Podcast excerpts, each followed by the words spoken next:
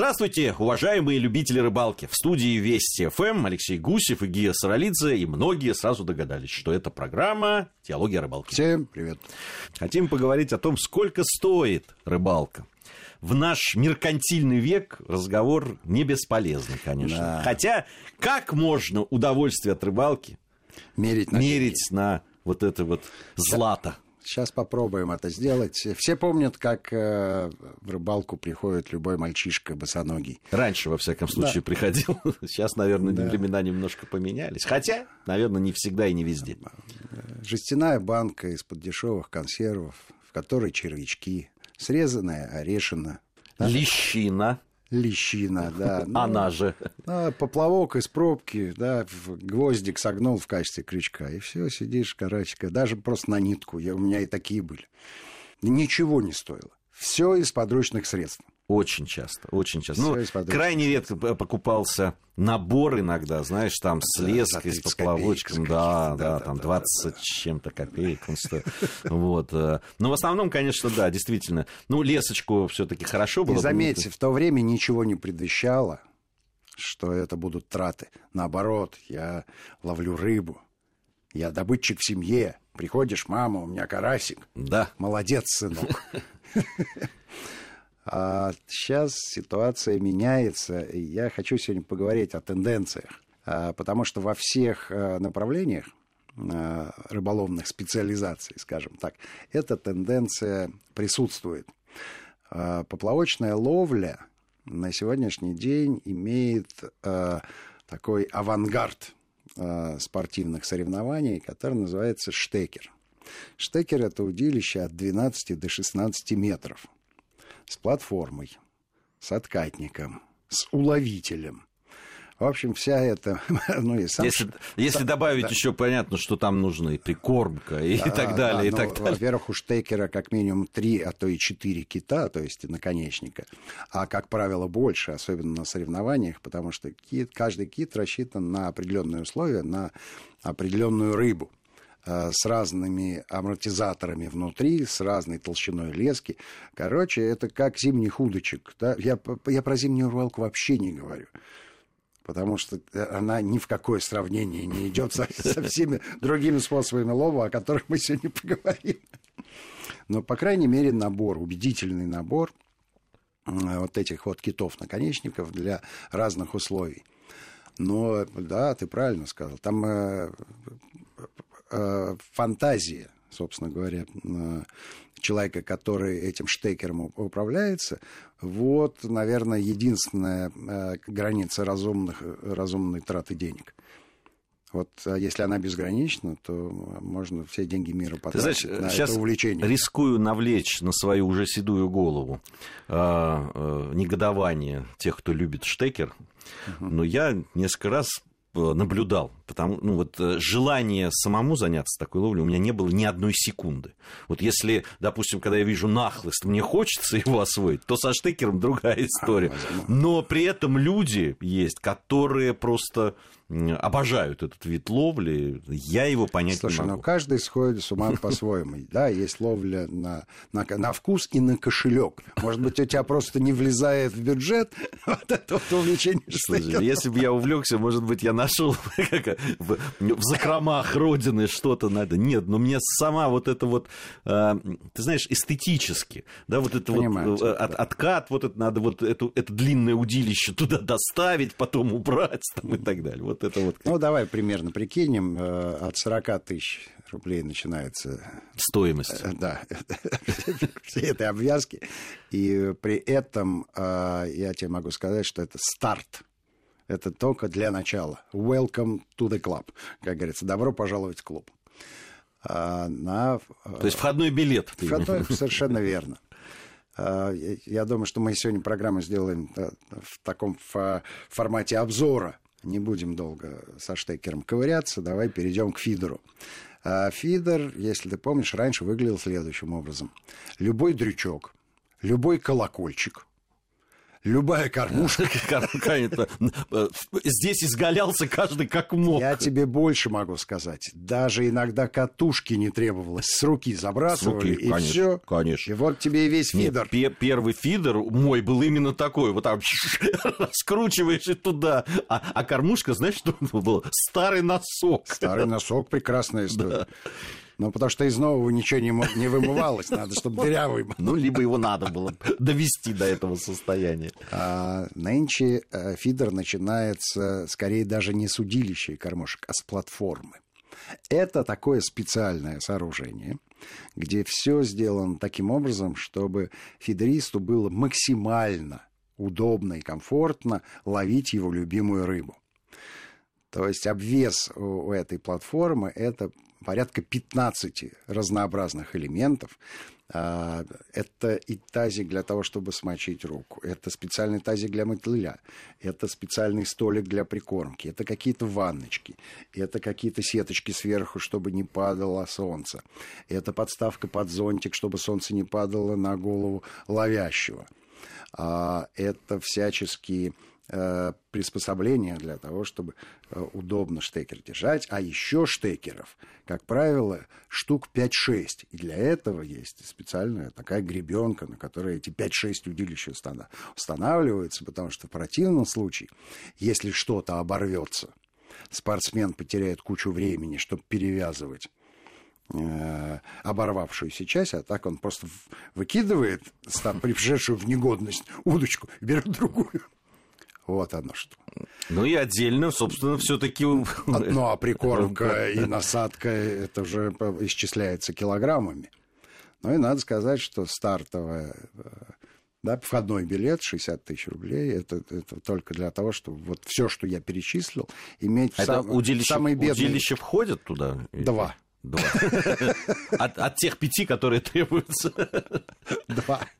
Вот. Ну и если уж по, про прикормку мы заговорили, то на следующем месте у нас карпфишинг, и здесь можно говорить довольно долго, перечисляя все оборудование, которое есть, но я бы начал с прикормки ровно потому... Скажи, а вот, вот давай сразу определим, все-таки фидер и карпфишинг, они отличаются в этом смысле? Потому безусловно, что, ну, безусловно. в общем... Э, безусловно. А, Фидером-то карпа можно ловить, я точно знаю. А, они отличаются и при этом довольно сильно отличаются довольно сильно, а, потому что как карпфишеры, как правило, не используют кормушку. Они кормят, а, они используют насадки а, для спортивной ловли либо карпа, либо сазана. И э, кормят они сверху, я почему про прикорм сказал. И в среднем на свои там трехдневные соревнования э, они везут 100 килограммов прикормки. Центнер. 100 килограммов прикормки. Ни одному из них еще не удалось поймать 100 килограммового, 100 килограммового карпа. Хотя э, вот средний результат карповых соревнований, он за три дня, он, в общем-то, выше, чем 100 килограммов. То есть, в принципе, это ну, до какой-то степени оправдано. Но 100 килограммов. Ой-ой-ой. Не, ну это, понимаешь, помимо всего остального, ведь это я, я даже боюсь сказать, сколько это стоит, потому что это так семечки. Потому что все остальное стоит дороже. Карповые удилища принципиально от фидера отличаются. Это силовые удилища с силовыми катушками. Иногда там с передач на катушки класса 10 тысяч, 12 тысяч. Ну и стоят, соответственно, побольше. Побольше вышеперечисленных сумм. С повышающим коэффициентом, скажем так.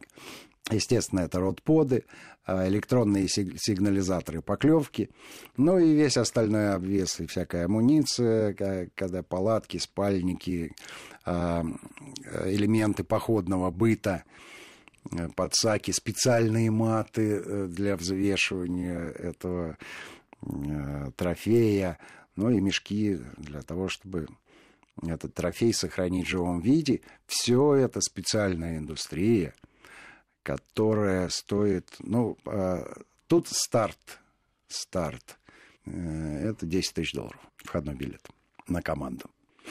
При том, что это вот по минимуму, просто по минимуму. Но, видишь, карфишинг – это все-таки совсем не любительская вещь. А если мы назовем там карпятники и созанятники, любители, ну и, пожалуйста, ловите себе чем угодно. А, и действительно, можно взять любой спиннинг, э, прицепить жмых банальный, да, воткнуть него в крючки. Ну, мы, мы же в своих экспедициях мы ровно часто так, да, так ровно делаем. Так, ну, чего уж там катаете. Да. Никаких платформ мы с собой, здесь, конечно же, да. в какой-нибудь Азербайджан не привозили, нет, чтобы да, поймать. Нет, конечно. И ловили, да, но Видишь, это особый подход к снаряду, и отдадим должное этим людям, они все-таки двигают рыболовную науку вперед. Ну и, в общем, а, опять же, да, это, это, наверное, клуб по интересам. Все-таки, как ни крути, мы со всеми своими навыками и снастями и жмыхом вряд ли выиграем соревнования у этих ребят, если будем в них участвовать. Это точно. Ты знаешь, я, я все время, э, ну, если нужно провести какую-то параллель, сравнение какое-то, мне всегда приходит в голову вот, велосипед, ну, на котором да. просто можно там, да. Да, там, в детстве гоняли. Там, да, и, и Тур де Франс. И, и Тур де Франс, да. Э, и спортивные, или там Но, около, может, или даже туристические. Не тур, может, не Тур де Франс. Есть же еще вот эти вот гонки в, Кольцевые, в манеже, да. где вообще там сюрпляс. сюрплясы и все вот такие вот, велосипеды без тормозов.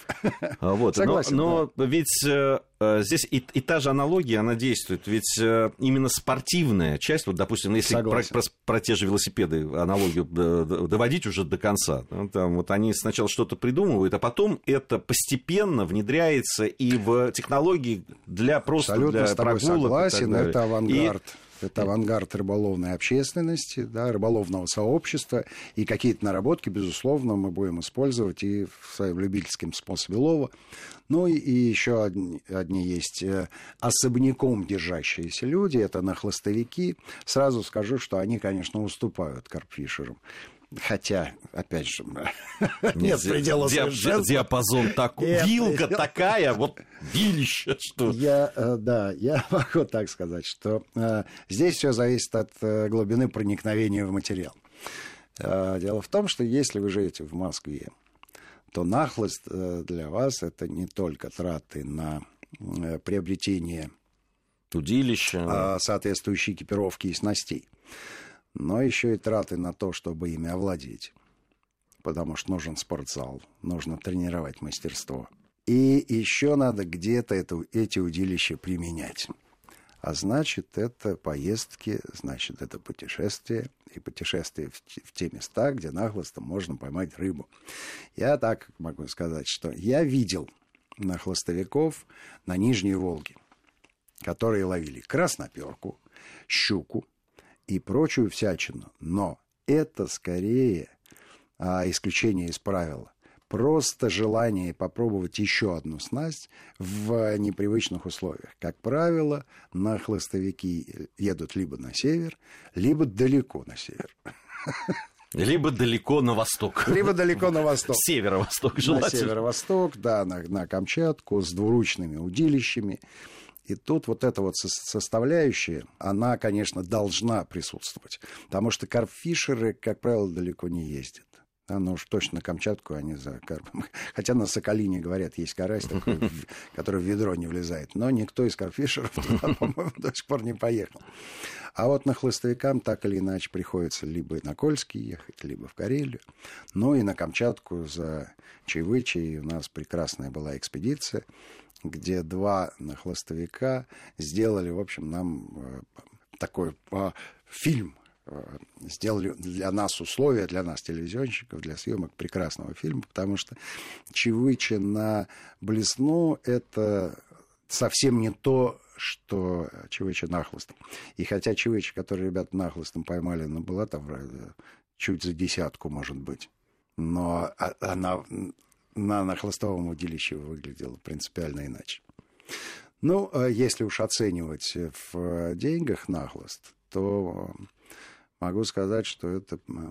Ну, начнем от двух с половиной тысяч долларов, я имею в виду, когда у тебя есть приличная... Ну, там же вейдерсы, там же всякие эти жилеточки, там же э, материал для вязания мушек, Мушки или сами мушки, да. При этом вейдерсы должны быть не одни, а не разные. Под вейдерсы надо термобелье. Ну и дальше да, начинаем, начинаем, начинаем По перечислять. Да, я думаю, что так или иначе все э, все, кто обожает э, штейкер, фидер, карп, фишинг и на хвостовую ловлю, могут сойтись где-то за десятку и дальше продолжать свои исследования в том, сколько это стоит.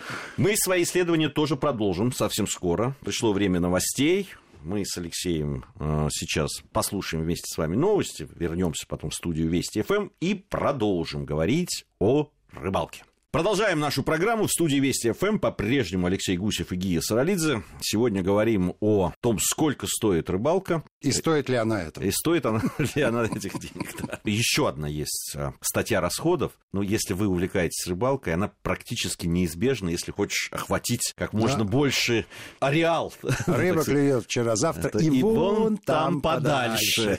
А подальше иногда стоит финансовых э, каких-то затрат. Вы это, о рыболовных путешествиях, точно. конечно. Точно. Как правило, рыболовы, э, ну, в большинстве своем, они копят на то, чтобы хотя бы раз в год оказаться в месте, куда твоя нога еще не ступала, а чья-то ступала, и рассказы об этом. Это и ноги.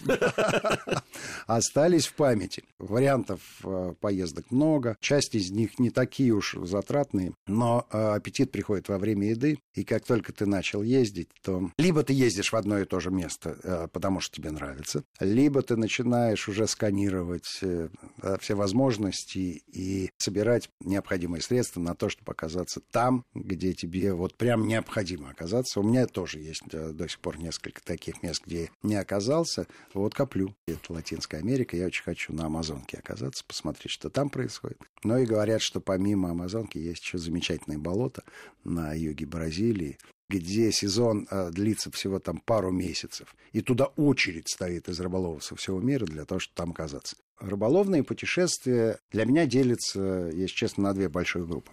Это путешествия на э, водоемы с пресной водой и путешествия, связанные с морской рыбалкой. Это принципиально два разных вида путешествий.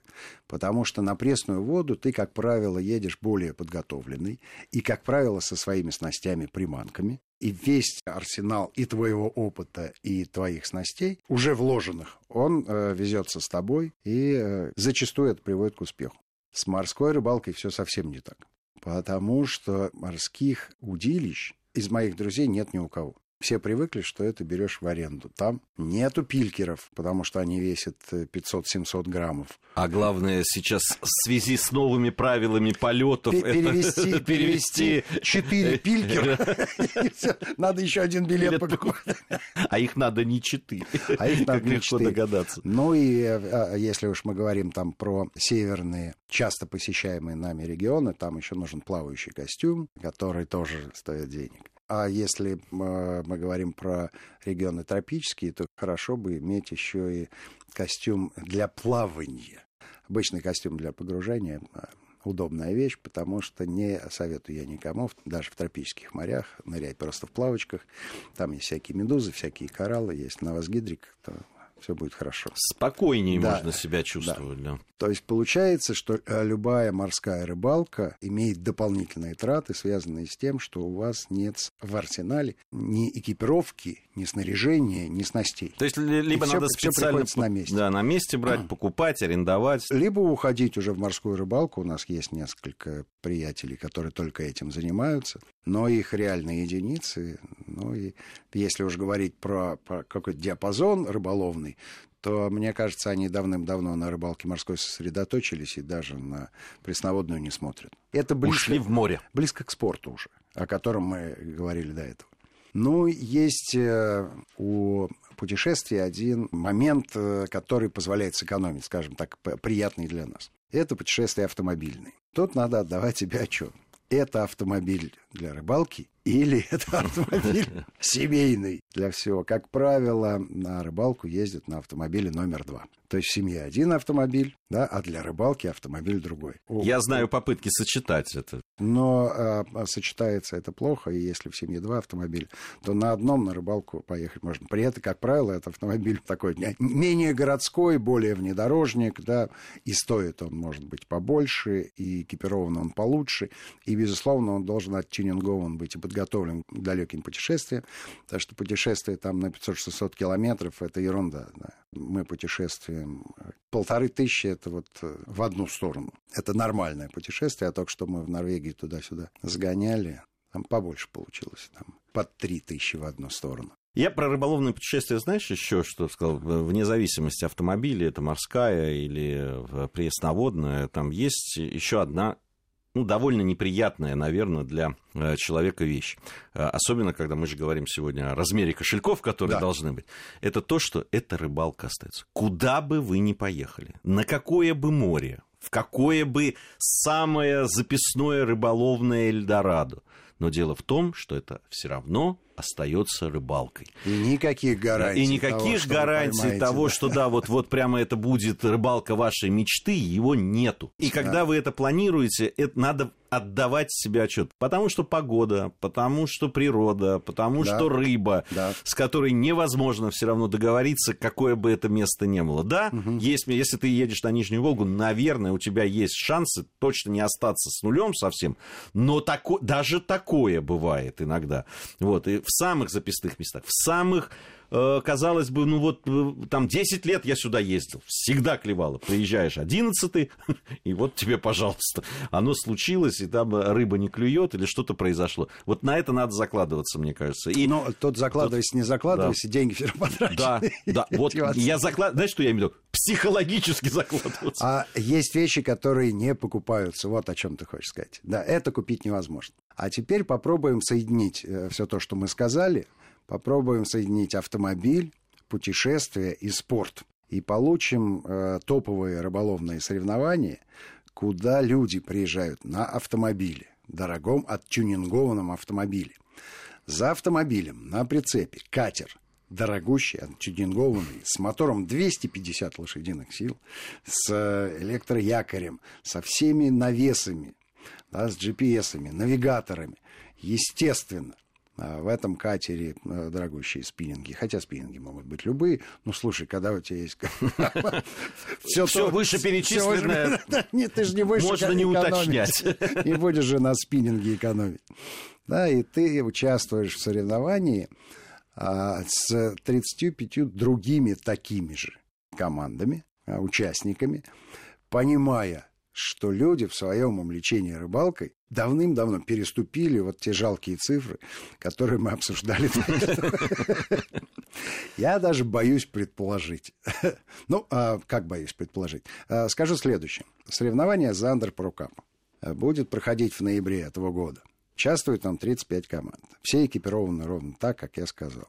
Призовой фонд 3 миллиона рублей. Призовой фонд. Понятно, что э, вложение каждого участника в, в то, на чем они приехали, на чем собираются ловить, э, стартуют с этой суммы. То есть вот примерно такая Остается стать лучшим среди 35, и тогда частично ты отобьешь. Но вот мы разговаривали с участниками, они сказали, нет, у нас интерес другой. Конечно, я понимаю, что это не за деньги. Нам нравится тот образ жизни, который мы ведем, и мы с удовольствием соревнуемся, никто не собирается занимать первое место, где все занимаются, но это, это не значит, что э, нам интересна борьба, нам интересно общение, а рыбалка все равно удача, то, о чем ты говорил буквально три минуты назад. Тут без удачи никуда, и никак ты ее не купишь. Слушай, чемпионат мира по футболу бесценна. без удачи не выигрывается, а уж э, удача соревнования по, на рыболовных соревнованиях тем более, я думаю. Согласен абсолютно. Ну что ж, на этом наша программа завершена на этой высокой цифре. На этой высокой, иногда не поддающейся да, осмыслению цифры. Наша программа завершена. Рыбалка все равно остается рыбалкой. Э, будь то соревнование с трехмиллионным призовым фондом, да. либо тот самый карасик первый на пруду рядом с домом. Да.